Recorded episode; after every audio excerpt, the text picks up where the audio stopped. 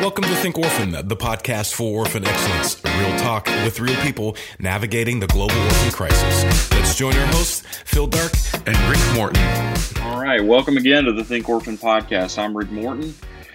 Excited to have you joining us again today for part two of our uh, interview with Keith McFarland. Uh, Keith is the co-author of In Pursuit of Orphan Excellence with my co-host Phil Darke, and we uh, we had a great opportunity to sit down and, and, just a really rich interview. If you haven't listened to part one of of the interview, I would invite you to go and, and make sure you catch that because there's just there's a lot that uh, that's there to unpack and and so we just had a great time with Keith and and uh, and, and it was so rich we we just wanted to keep going with the interview and, and felt like this would be uh, something that you would enjoy and something you would benefit from. And so, without any further ado, uh, join uh, Phil and me as we continue our conversation with uh, Keith McFarland. There's one thing that we, we have had people not criticize necessarily, but ask questions about what we actually meant with you you talked about it with the fatherhood in the you know the fathers and mothers and when there's no father there's something missing. And some people misinterpret that to say well single moms what they can't they can't raise kids? Like is are they not good enough? What's what's going on there right? And people as as we all know people will misinterpret what we say mm-hmm. um, and what we write especially because we see it with social media all the time. People put in black and white different things and you have 20,000 or 20 million or 20, however many billion people we have, we have that many different interpretations. But I just want to give you a chance to, I know you, we've talked about it and I know you've talked about it on some different things, but, but what would you say to somebody who said, well, I'm a single mom and what are you saying to me that I, my kids don't have a chance? Um, mm. what, what's going on here? Wow. That's good. Um, boy, oh boy. You know, here's the reality. Most of our churches, uh, whether we're in Uganda or America, that, that fatherlessness is an issue across the board. And so uh, most of our churches are being filled with, with mothers and their children um, for the most part. I think that's a, a pretty steady trend uh, around, right? So there's a pandemic of fatherlessness in, in a reality. Um, and, and so you know just being real about that. Can those mothers raise those children? Absolutely. Does god call them to to raise those children? Absolutely. Do they have the double difficult job of having to be mother and father mom and dad? Man absolutely. And that's why there is an absolute need for support for the widow, and, and, you can use that broadly in, in lots of different contexts, and the fatherless. And for his body, the church, to come alongside of that, right? And for men to step up and be fathers to the fatherless in appropriate ways, in appropriate contexts. So, you know, that, that's a reality in the local church.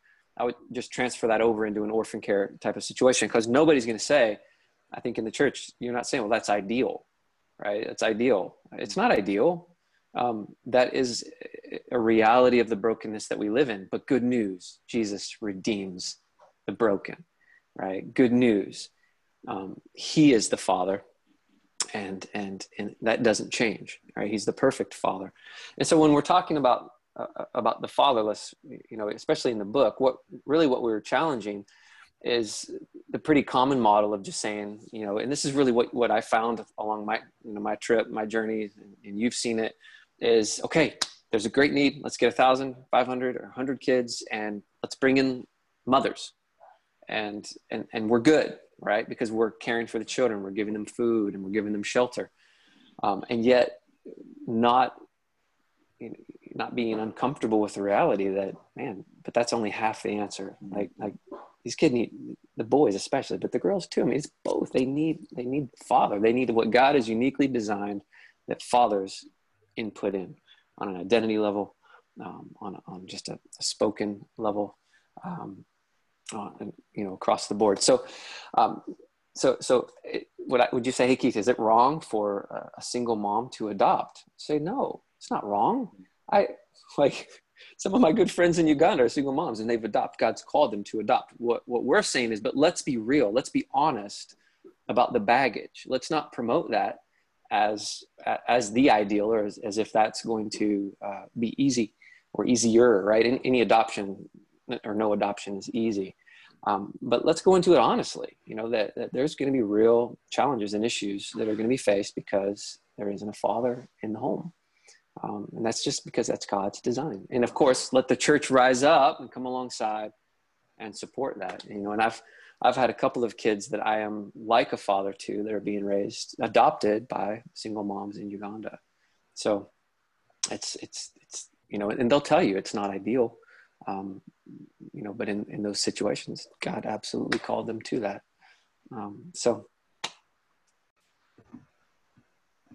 So, so Keith, obviously, um, that answer, um, like you're not afraid to talk about the hard stuff, right? You're not, you're, you're going to lay it straight. And, and another one of those hard topics, um, but something that is, I think, you know, really near and dear to your heart based on, you know what what I've what I've read and and the bit of conversation we've had is this idea of national leadership, and you know and the the the fact that I mean part of what I love about your story is the is the fact that you you know part of your training and, and your preparation to do what it is God's called you to do is is sitting under the the leadership of Ugandan nationals and of, of others who you know really poured pretty deeply into you. And I, I, think it's something we all, you know, we all believe in. You write about it in the book.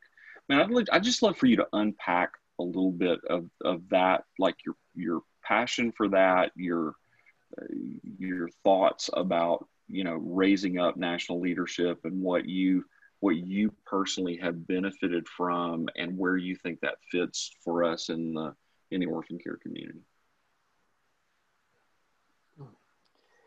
Boy, um, it's a good question I, and very relevant. I think um, th- there's a reality that no matter what culture we're a part of, um, that one of the things that we have to fight for as a people is the unity in the context of diversity and the beauty of the bride that Christ has purchased from every tongue and tribe and language, every nation, and to recognize that in that there's just a great leveling that takes place.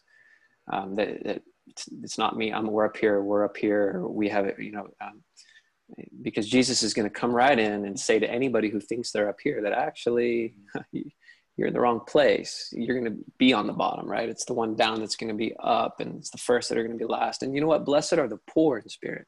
Blessed are the poor and and that's got to be all of us right and i think um, you know as i look a bit internationally at missions or especially in the context of orphan care it's not uncommon to find uh, americans that we we know better and we have the, the finances we have the education we have the special specialties we have the um, uh, just the plan you know whatever um, and, and whether we're aware of it or not, often to, to have a bit of a, a cultural superiority that, that can come uh, into various contexts.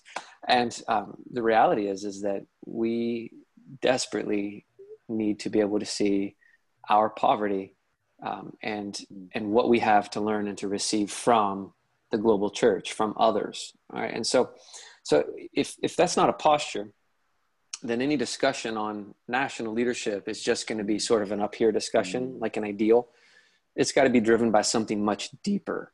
Um, it, th- this isn't even an option, right? mm-hmm. like we absolutely have to see people from the nations that are being raised up or, or um, empowered to lead. Um, and, and, and for us to be able to give and receive. And I think you know in that context we're, we're, we're, givers and receivers all of us no matter where we come from you know and the little old lady deep in the village uh, it, it, you'd think you know what does this lady have to offer me she has so much to offer me um, as i as i come with this posture so so commitment to national leadership is really just recognizing that that this is god's calling that as god's people we have to see uh, nationals empowered and, and raised up and um, and that there's beauty there, right? And so, uh, genuine partnership is is only possible where where where that's a reality. Um, and and I think you know one of the hard things, Rick or, or Phil, you know, is that a lot of times we're we're not aware of the cultural baggage that we can bring. Um, it's sort of like this hidden baggage, and, and we've got to be aware of it. And so, in a Ugandan context, we've got to be aware of the, the, the, Ugandan cultural baggage of the big man mentality and the chief mentality and the, the power hold mentality. Or but guess what? That's in America too. It's the human heart. Um, you know, even though it's you're going to see it playing out there in different ways. Um, you know, and, and for us to be able to to to also recognize that, that we have our our same things, and um, and so to be able to come into that context, to be aware of the baggage, whether it's colonialistic baggage, like in Uganda, um, and to be able to lay those at the feet of Jesus and say, okay, Jesus, um, you know, you died for a multi-ethnic bride, and we want to uh, deal with with these realities. We don't want to stereotype because I think a lot of times I see uh, sort of the stereotypes start coming. Well, we would raise up national leadership, uh, but you know these ones can't be trusted, or th- money will always just bring corruption, or you know, and those are real things. But but are they really being talked about? And I think one of the things that we love in genuine partnership is is genuine relationship, genuine accountability, and seeing team raised up because that's what Jesus does. He's sending out twos, and you've got you know you, you you've got the, the the plurality of leadership, and I think that um, often we throw our eggs in a, a Western CEO big man top down structure, which not that it can't work, it can with the right oversight and mechanisms. Um, but to also be willing to to move outside of some of those thoughts into building leadership teams and seeing what that looks like um, so those are just some of my and i'd love to press in just a, just even a little bit more there and and think you know because i because i do think as we struggle to as we struggle to do this there's that there are those you know innate things that that we like we default to our you know to our norms. We default to our you know almost these instinctive reactions that come out of of like how we've been how we've grown up how we've been enculturated like what we've grown to expect to be right. Um, and and i just be like practically um, what's like what's the lord taught you about just holding that in check? And and and how have how have you learned to maybe think differently or conduct yourself differently in order to in, in order to to bring that kind of you know collaboration and that that type of you know communal spirit with you know with with folks from other you know they're coming from other cultures mm. one of the privileges i had really early on was just being able to sit under a ugandan who and i wrote this in the book he's probably the wisest man I've ever met. Um, just a joy to get to be fathered, you know, fathered by him as an older, uh, mature, godly man uh, who's been in ministry to the fatherless for many years. Um, and really just to, to invite his input to be able to say, you know, what do I do in this situation? This is how I want to react. For me, I'm, I'm a, I'm a reactor. Okay. I'm going to, I'm to respond. I'm going to, re- I'm to say it really quickly. And, um, and I've got to catch that, check it, all right, hold it back, and then submit it. And I think that's the hard part is being willing to mm-hmm. submit my thoughts, my feelings, my perceptions, and just start asking others, how do you see this? Um, how do you see, how am I being perceived? You know, that's something that we almost don't like to go there, um, but we really have to go there cross culturally. It's a hard question um, because now I've got to, I've got to deal with those things. Um, you know how, how should i respond in this? And dealing with conflict. I think there's a lot of books uh, when you, if you you know if you uh, if you go on amazon and look at cross-cultural conflict right? You're going to see lot, lots of different books come up because how do we maneuver? We're not we're, we're not speaking the same thing we're not hearing what what we what we think that we're hearing or others aren't hearing us as we think they are um, so just learning to communicate it's like learning a different language in a lot of ways. And um, and then really my best Ugandan friend, uh, Paul Kasubita, my one of my ministry partners and close brother, um, just being able to pour my guts out to him, you know, like, oh, and then it's that question. So what what do I do? You know, how how, how should I how should I respond here? So just being willing to to actually submit you know yeah and i don't want to miss i don't want to miss in in what you said as well and, and just want to point out to for folks to just kind of ponder that takes time. Yeah.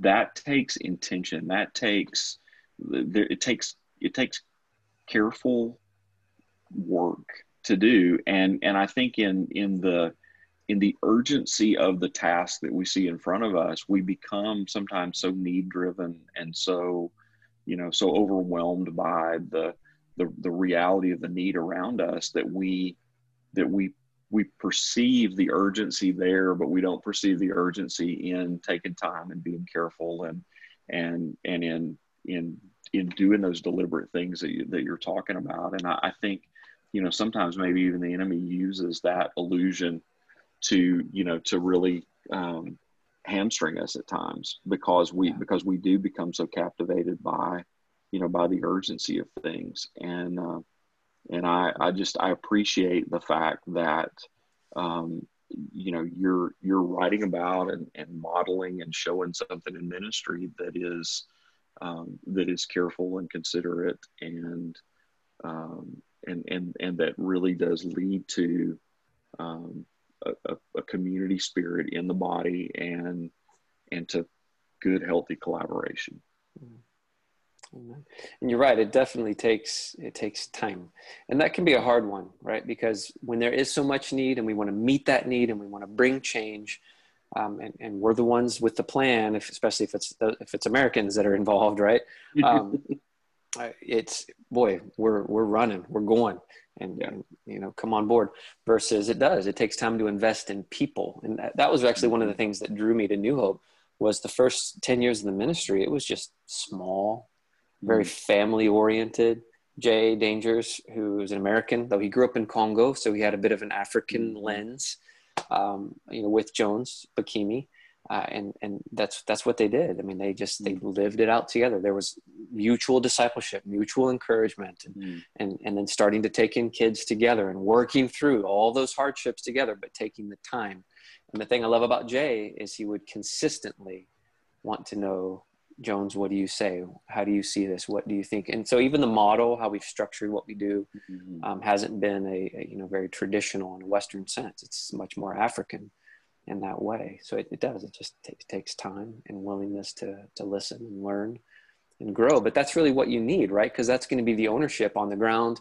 That's what's going to impact the community. It's going, that that makes it our thing versus those people's. Mm-hmm. You know, and even when we got to to New Hope, you know, there were just no fences, and we'd say, you know, what are the fences? And and I would hear the if the community isn't our fence we shouldn't be here and not mm-hmm. granted that can't work in certain areas of you know cities and crime and other things and, and we did put up a barbed wire fence at some point but that was to keep out cows from eating our gardens but you know but i loved just that that statement the community as our mm. security mm. fence like yeah. wow you know mm. and that's not that's going to come through a commitment to whatever country you're in um, Ugandans, you know, in Uganda in that mm-hmm. context and, and seeing them raised up.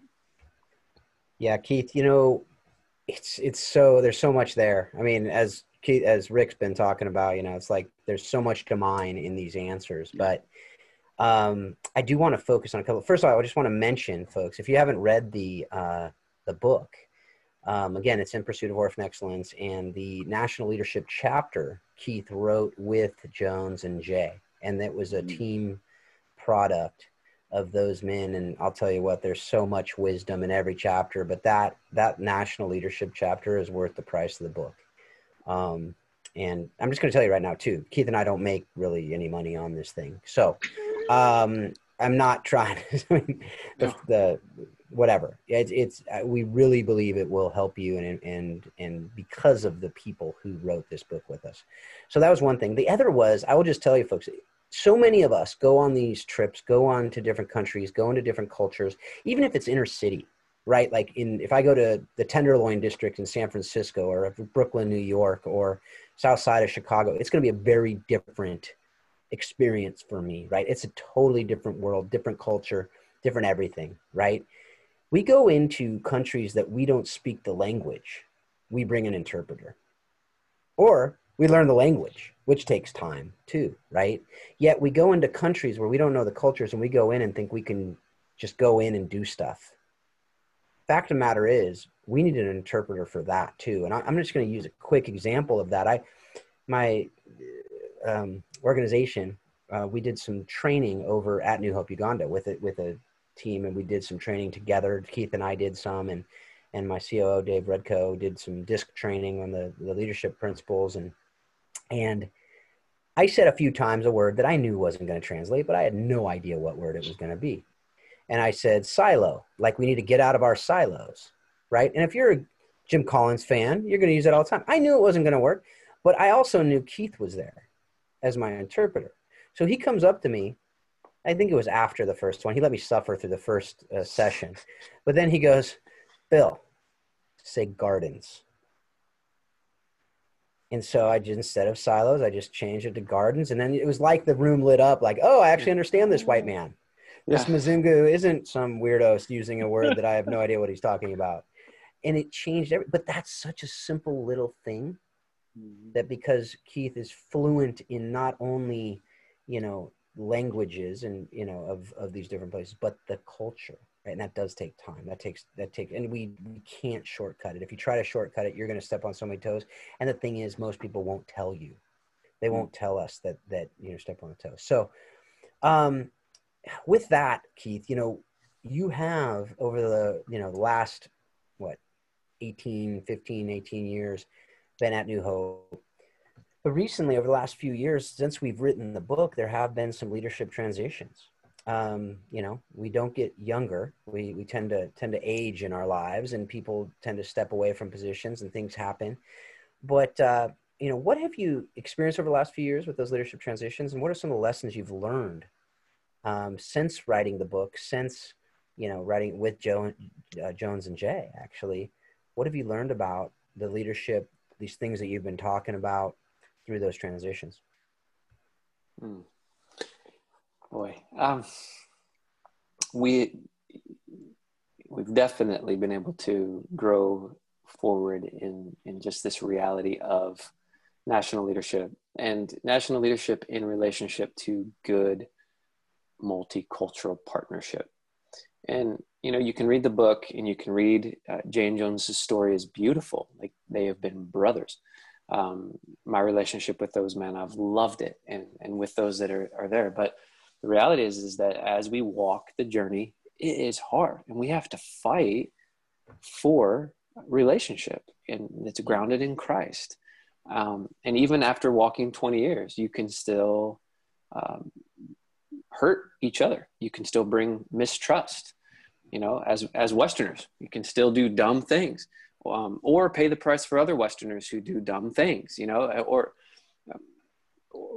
or the gamut, right? You can fill it in. And, and so, you know, we've been in a very unique situation where we're moving from transitioning from founders who are your directors really into the next generation of leaders. You know, you've got a 30 year old ministry um, that, that's needing to, to, to grow forward. And so how do you do that? And I think some of the challenges that we faced, and, and you know, and, and, I think it's pretty common, whether it's in uh, founders ministry or just in transitioning in leadership, uh, would be the reality of what does it mean to raise up and empower, right, and release others um, to to run in what they're gifted in or called to, or in the area of ministry that they're in.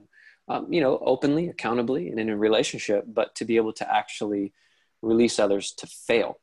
I don't. We didn't mention that in the national leadership chapter. Maybe, uh, maybe we said something small, but typically that's that's not common language release others to fail it's like man but yes um, and the reality is that for those of us who've been doing it for so long it's like well no you guys just keep doing it you do it so well or i've been doing it so long and i do it so well and you, you'll take twice the time or make mistakes i'll just keep doing it and so i think just being aware of those realities in order to to to release and, and give others the space to make mistakes to mentor them to, to train them up. I mean, not mistakes where you're hurting people, right? Not that level of, of mistake, um, but just that reality. Um, I, I, think um, team, building team, you know, just how important that is in, in every context. That, that we're not trying to be those who are uh, isolated. We're the ones who know, we're the ones who act, but we're empowering others, we're raising up others. We're disciple makers, right? I think that should be our language. What it's that's that's the body of Christ language, and that should be flowing right into uh, any organization that's caring for orphans as well. Those are hard, real issues that we have to face. Um, and I think all that stuff gets exposed, right? As we're raising up leaders, as we're empowering leaders, uh, and growing forward. Absolutely. Yeah, I think it's it's so good. It's so good. And I, I use the analogy sometimes with the freeing, you know, release them to fail. That, you know, it's like I think of the teaching our kids to ride a bike, right? You you let them go to fall off their bike, but you won't let them ride off a cliff, right? Right. right. You won't let them ride in front of a car, but there's learning in the falling. There's learning in the failing. There's learning in the running into a wall because you don't know how to brake, right? And so that's it's so hard though. It's so hard yet. Yeah. So good. So good. All right, Rick, you want to? So, Keith, wanna... we, you know, there are a couple of questions that we always kind of seem to work our way to in these interviews. And so I'm going to channel my inner Phil for just a second. And I'm going to ask you, what is it that you have read or watched or listened to that has most impacted your understanding of how to, how to love and care for orphan and vulnerable children? Well, really, I mean, in pursuit of orphan excellence. Uh, that, Which I'm sure you've read a bunch of times since 2014. You know, um, Considering you wrote most of it, that's that's right. That, that. No, it was it was the stuff that other people wrote. That was fat, right? It was amazing, and Phil did such a great job of setting it up. You know, talk about excellence. And, Just keep going. Talk about different know, books. Come on, he nailed it. Um, you know, I just the reality is that in 1999 2000, 2001, there just weren't books. There mm. wasn't anything, you know, it, it, really was the Bible. And, you know, I'm reading James 127 and like, this just seems like it's out of nowhere. This is pure and undefiled religion before God, the, the God and Father is this to care for orphans and widows in their affliction, right? Um, to keep oneself unspotted from the world going, how does that fit into the whole Bible? Why did I wish Jesus had said it and make it a lot easier? You know, it's, um, I mean, not really scripture, scripture. that was my 22 year old thinking. Um, and, and so just to start going through the Bible, what does the Bible say? Everything, every verse about the fatherless. What does it say? Is this, mm. you know, is it, and then just getting a big picture that this is really what James is looking back on. James mm. is looking at an entire unveiling of God to his people and yeah. saying, man, if you want to see Christianity, this is how I'm going to sum it up. It's right here. Um, and it's grounded in the gospel, right? Before the God and Father, um, which is in Christ. So, so honestly, I mean, I think not, not to sound cliche, but the Bible, you know, has, has really been uh, my favorite as far as just nurturing that that calling. It really affirmed the calling because for me, it was like, why do I have this funny desire to just work with children? Am I just weird? Um, and it's mm. like, no, this is scripture. This is mm. God's passion of God, right? This is his spirit at work. Um, and then over the years, I've had fun seeing books come out. I think Tom Davis, The Fields of the Fatherless, mm-hmm. came out, and I was like, "Woohoo! All mm-hmm. we got a book." Um, you know, he's saying stuff that I that I'm saying. Like I love that. You know, and he says it beautifully, and, and he ends it. You know, in this world, you are an orphan awaiting your father. In this world, you are a widow awaiting your bridegroom. In this world, you are a stranger awaiting a home or something like that. And it was like, come on, man, he nailed it. Um, and so just over the years, seeing that, that really there's so many good, good uh, books that are out there. I've I enjoyed. Um, uh, uh, oh, see, now I'm not gonna now I'm not gonna be able to think of it. It was there. Now it's gone. Um, I want to say Orphan Justice, but is that that's not? Yeah, yeah Johnny Carr. Johnny Carr. Good. Yeah. Yes, there we go. I really enjoyed yeah. enjoyed that. You know, when it hit when it hit the shelves, it was all those things make me excited because I, I love seeing the conversation. I love seeing people uh, grounding these things, you know, um, in, in God and calling God's people to to action. Man, and like the Bible can't be a bad answer right like that's like if you're if you're connecting all of the scriptures together and you're connecting the big story um, to you know to that that is that is the that is the best answer. So you and uh, normally we say other than the bible but i'm glad we didn't in that in that instance. But uh actually we don't say that. We haven't said that for a long no, time we but i'm we haven't said that for a long time. Yeah i know because yeah i think people kind of caught on but i'm glad yeah. we didn't say that because that was that was that was great man. Um it's funny tom davis uh he's actually living in Barcelona right now, which I, maybe I shouldn't have said that because now the stalkers are going to go and find him in Barcelona. But um, I actually talked with him the other day, and he's got a new podcast. Interestingly, it has nothing to do with orphan care, but it's a really cool podcast. As you know, I'm a big soccer guy. It's called The Heroic Mindset. Totally random, but I Hmm. thought I'd throw that out there since you said Tom, and nobody has uh, nobody has mentioned that book. I don't think ever on the show. That's a, that's a first. A first. No way. I'm I'm Wow. I don't recall ever having Wow. Guild of the Fatherless mentioned as as that book. So Now we're now we're gonna have to both talk about the book, and we're gonna have to figure out how, how to have Tom. we'll have to do it. We'll get Tom on. We'll get Tom on. We'll talk about heroic mindset because it's all about soccer. You'll love it, Rick. You'll love it. Um, it's about actually the mindset of, a, of an elite athlete, which Oh, goes God. to leadership and goes to a whole lot of other things too. Then, So then college football will fit nicely into that conversation. it probably would. It probably would. Anybody other than Alabama. Um, but uh, so, Keith, last question. I'm so bummed right now. I'm so bummed that we're at the end of this interview. I'm not. I'm not gonna lie. Um, but what one person has most impacted your understanding of how we can love orphan and vulnerable children with excellence? Mm. Can I answer the one person uh, with a dual person Yeah. answer? Yeah, So I mean, I, I had a feeling you would. So go yeah, because because really, it's. I mean, I'm going to say Jay Jones, right? Mhm. um, or Jones J. Uh, and those two really are, I mean, they're, they're, they're like one. I mean, they're, they're brothers. And, and to see these two guys live it out, I mean, the sacrifice that they made in the early years, there was no cushion.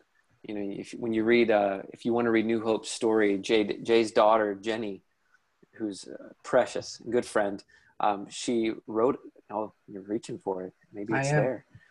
The long road to hope. There it is. Mm. Hey, There it they have small beginnings. So Jenny put together really the history of New Hope, and I mean these guys are walking into a you know a war torn zone. You've still got landmines going off and skulls, you know, and bones on the side of the road. Um, that's Mm. that's the reality of what they went into, and the kids that they took in. I mean these were you know hurting, hurting kids. So so they've lived it. They've they've sacrificed. I mean Jay got there, and and all funding that he was promised was pulled. He had no money. He had nothing. I mean, these guys, they were like, well, God, here we are.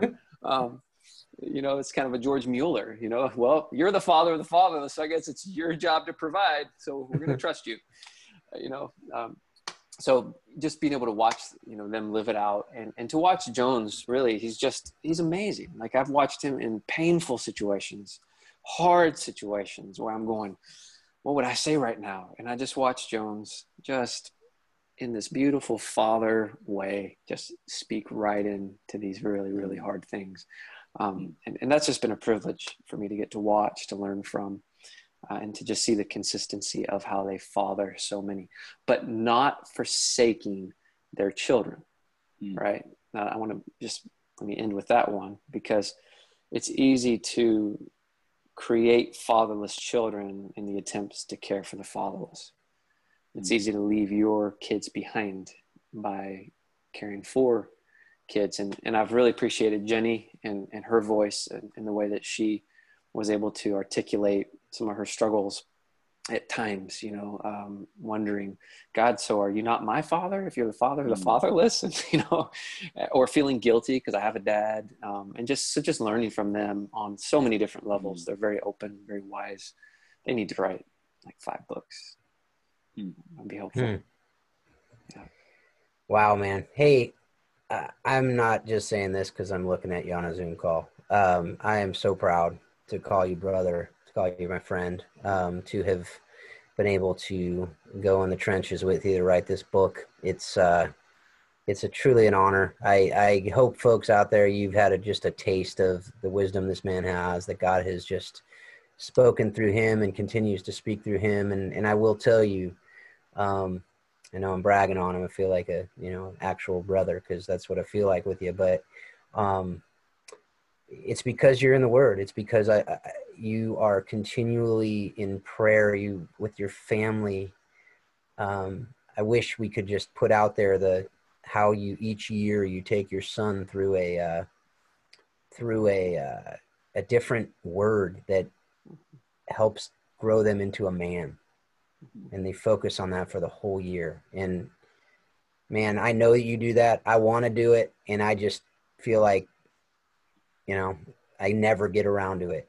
But you are so intentional. you're the real deal, brother. I just want to thank you for that. I wanted Oh, to say that to uh, to whoever's listening because I, I I truly believe that, and I'm just honored that God brought us together a few years ago.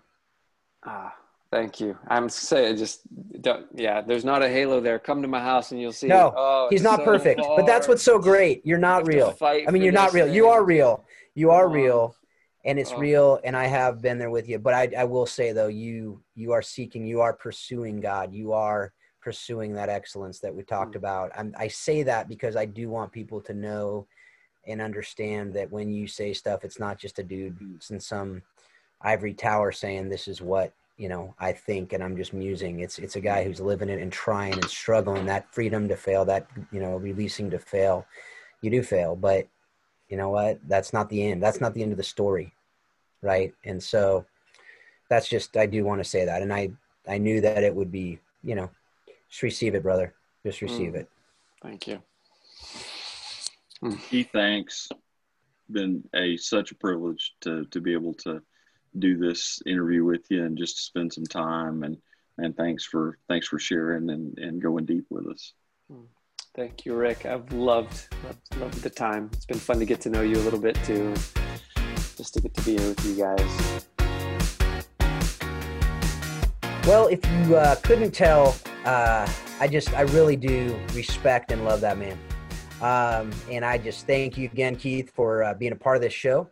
And I will will tell you, um, the book, and I tell this to people a lot. The book "In Pursuit of Orphan Excellence" became what it was when Keith McFarland came onto the project, and I, I, I say that because um, we pushed each other to be better.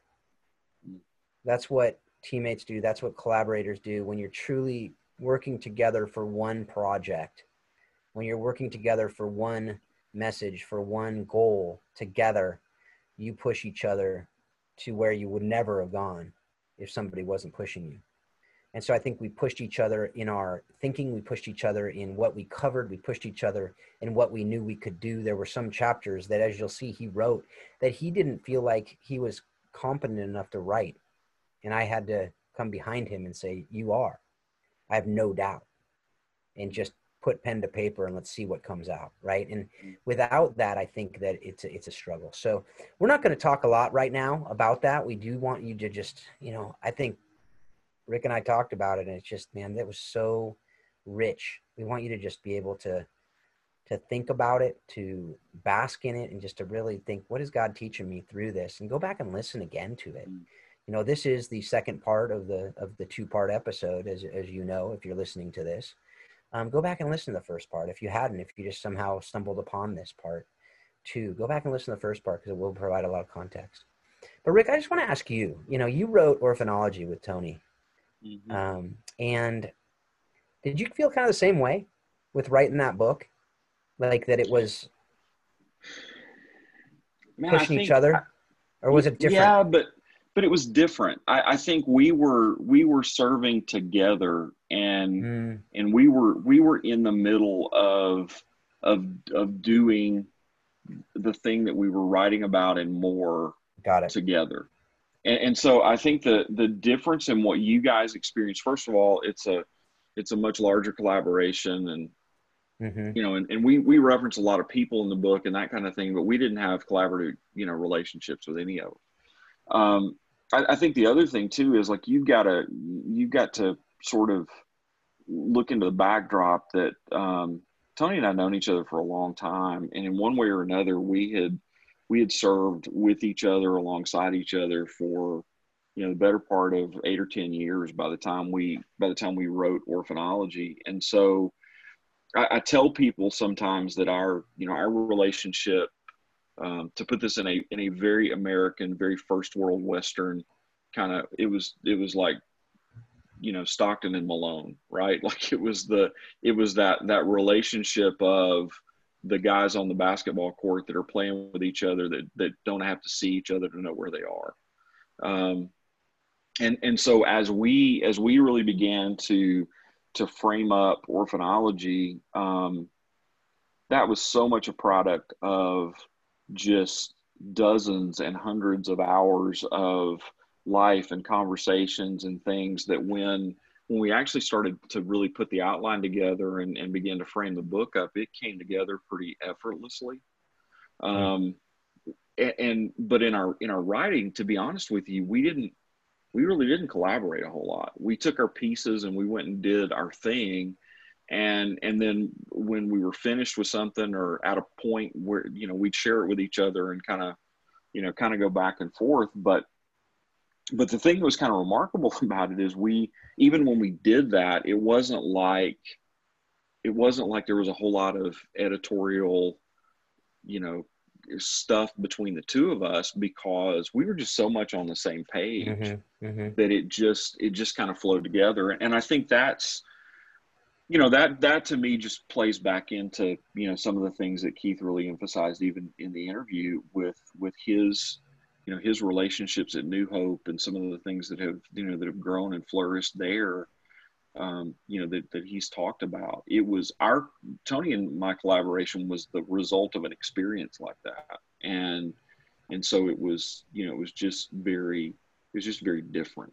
Hmm. Um, yeah, and, no, I think that's good. That's yeah. that's something that I think is important to understand too. Like there's different things that will come out of different teams and different projects. Mm-hmm. And you guys as you said you you experienced that together. And so probably was more of a is that really what happened? Is that you know is that exactly what you know when you come back on saying you're on the same page but maybe there were a couple little things here and there. But with us well and was, there was just so much we had processed along the yeah, way with each other right. that that that stuff that stuff was kind of already said and worked out and worked through because we were like we were just we were just pretty deeply connected in life in a lot of ways. And so yeah. our you know our, our our ministries were connected and and we you know served with each other in a variety of capacities. Our our families were interconnected and you know, our adoption stories and all those kind of things. We you know i like he was a part of my life. I was a part of his life for all of that. Yeah. And and so so as we were you know, it, it's it's funny, it, it, and and there are times where it's really funny now, even going back and and and reading the book. it's it's like I I mean I know who wrote what, and all, I, it's hard to, but it but like it it's hard to even find it if you don't know what you're looking for. And and honestly there was not a lot of editorial work that even had to come mm. to that to make it to make it fit that way. Right. Um because we we were just in that season we're just very much in sync and yeah and and walking together that's awesome that's awesome and i and i I, I love how the different projects, the different teams, they, they, they take different shapes, right? And it's just like mm-hmm. anything else. So there's no rule book. And I think that's part of even in pursuit, going back to in pursuit and just what we talked about and even hearing Keith talk through that interview. Um, it's clear that there is no you know the book is not a how to mm-hmm. the book is a a framing of a conversation of how can we do this together? And what does it look like to pursue this excellence together?